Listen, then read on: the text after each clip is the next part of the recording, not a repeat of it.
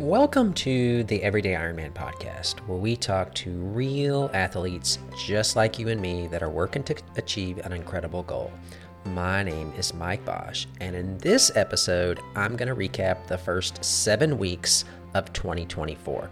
Now, if you've been following the podcast, you know that I am signed up and training for Ironman 70.3 Oceanside, which I think is now in just about a month and a half. So we're officially seven and a half weeks down, six and a half weeks to go.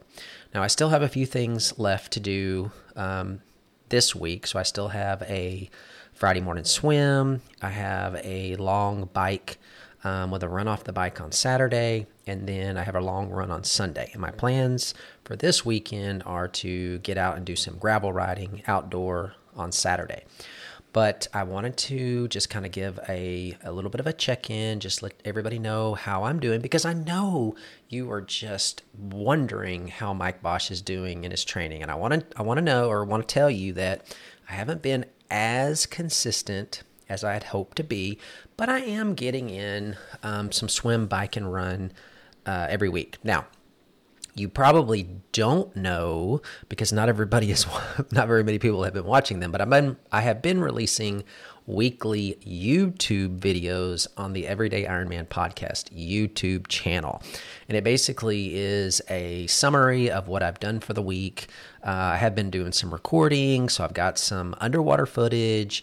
I've got some outdoor running. I've got some uh, indoor biking that type of stuff. So i looked it up on Garmin on my Garmin Connect dashboard. And so far, from January 1, which is when I started my official quote unquote training cycle, I have trained a total of 60 hours, 26 minutes, and 31 seconds. I know, right down to the second. I have traversed 657.96 miles total.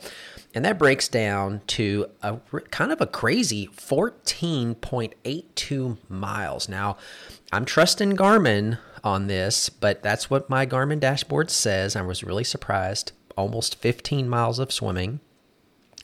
I've gotten in 504.38 miles of biking and 138.77 miles of running. Now, uh, I did mention earlier, uh, probably at the beginning of the year, that I signed up to run the year. So I have to run 2,024 miles uh, over the course of the year. So I am behind schedule on my running, but I do have plans to get caught up, right? So I've got uh, six and a half weeks to go. I do have um, you know, a lot of stuff yet to accomplish, but so far I've gotten a lot of stuff done. Um, during the first seven and a half weeks, I completed in my very first uh, trail race. I did an outdoor 25K uh, a couple weeks back. I did my very first gravel race. I did a 50 uh, mile gravel race, uh, which was so treacherous. And I'm looking at the upcoming, uh, upcoming calendar just to see what's available in my area that I could try to coordinate. We have a a 5K fun run fundraiser um, at work that I'm going to do in a couple weeks, and then there is a local sprint triathlon in Keller, Texas, which is a suburb of Fort Worth that I'm planning on doing mid March, and then it's really going to be down to I've got a couple of race rehearsals that I have scheduled. So on the 9th of March, I have a three and a half hour scheduled bike ride with a 40 minute off the bike run. I will likely go to Texas Motor Speedway, which is the NASCAR track in Fort Worth. And it's got like a five mile loop that goes around the track and not not the actual track itself, but it goes around the parking lot and I'll I'll likely go out there. I've done it in the past, and I'll just get on my tri bike and I'll just do loops, right? So it's a really it's a really good um, safe area, and then I can do some run after that. And then actually the weekend before the race, my training plan has me scheduled to doing a two and a half hour bike ride with a 20 minute off the bike run. Now, I did learn that it is a very high likelihood that I'm going to have to fly to Alabama the week of the race. So I'm likely going to have to fly out to Alabama on Sunday night, be in Alabama on Monday, Tuesday, uh, Wednesday. I'm hoping to fly from Alabama to San Diego on Wednesday night so that I'll be there Thursday, Friday, race on Saturday, and then either fly home on Sunday or possibly back to Alabama. There's the details are a little sketchy so far, but I'm hoping to have those uh, shored up next week. And then obviously I need to get some uh, practice uh, in on my transitions. I need to get out in the driveway and practice getting on and off the bike, practice getting on the bike with my shoes already clipped in, practice, you know, getting off the bike um, with my shoes off, that type of thing. I need to get my wetsuit on. I still am fingers crossed. Uh, I'm going to fit in it, right? I didn't lose, or I haven't yet lost the weight that I had hoped to. Um, and I need to either swim in my wetsuit in the pool at least once, but hopefully get into some open water situation. There is a, a lake not too far from here that the local Playtri does some uh, outdoor swim kind of a it's in a protected area in the marina uh, but they have a kayaker out there so hopefully they'll have that going um, pretty soon so i can get out there and do that right but I just wanted to um, to give a little bit of an update and um, just kind of check in with you guys, let I know where I was going, and and obviously um, because it is the start of the race situation, what I thought would be uh, kind of fun. I don't know why this popped in my head this past week, but um, some of you know that I got my start into podcasting with a friend of mine from work. We actually started another podcast first, and he and I just had a good time. We had um, we had like an inside joke where I was a quote unquote uh, elite athlete, which clearly I am not. But um, one episode or one week, for whatever reason, I had come across a Facebook post uh, from somebody in the Pathetics uh, triathlete group on Facebook and we discussed it. And who knows, you know, race season's coming up.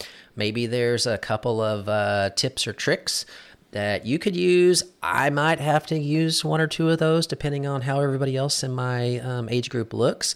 So um, I'm going to go ahead and play that clip now, and I hope you enjoy it.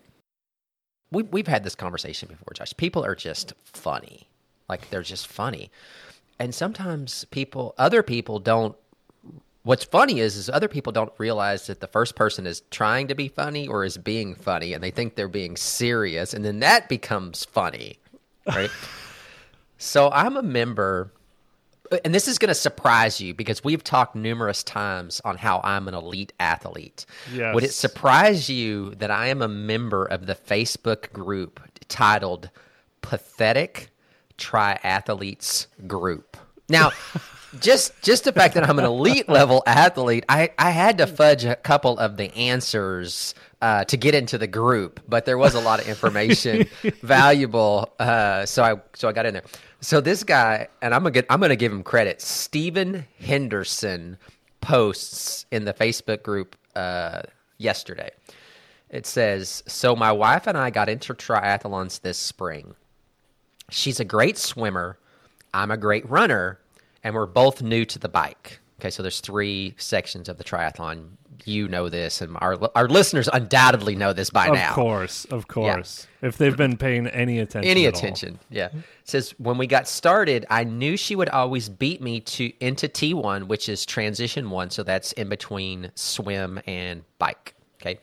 Okay. I knew she would beat me into T1 and didn't mind because I knew I would make it up and then some in the run pretty he's pretty confident in his abilities. Yeah, he is. For sure. Yeah, he is. He's, this is where it takes a funny twist. He says, What I never saw coming was how much better at the bike she is getting compared to me. Okay, so that's the equalizer right there. Yep. He said, I'm very competitive and hate losing. So the last couple of races we did together, I let out about 20 psi out of her tires before the race when she was in the porta potty. I'm torn because I know it's wrong, but she's a really sore winner and would only rub it in my face if she won. What should I do? And so some of the responses are funny because um, so not only is the original post funny, right? Because th- clearly that is not a real thing because his wife would read that, right? That's a fake. That's a fake thing. But some people think he's serious. Other people are egging on. So the funniest, the, this is the funniest one that I that I thought. It says Alan Reynolds says deflating uh, tires is child's play. Now I first read that as childish right? Mm, Immature. Mm-hmm. That's not right. what he's talking about.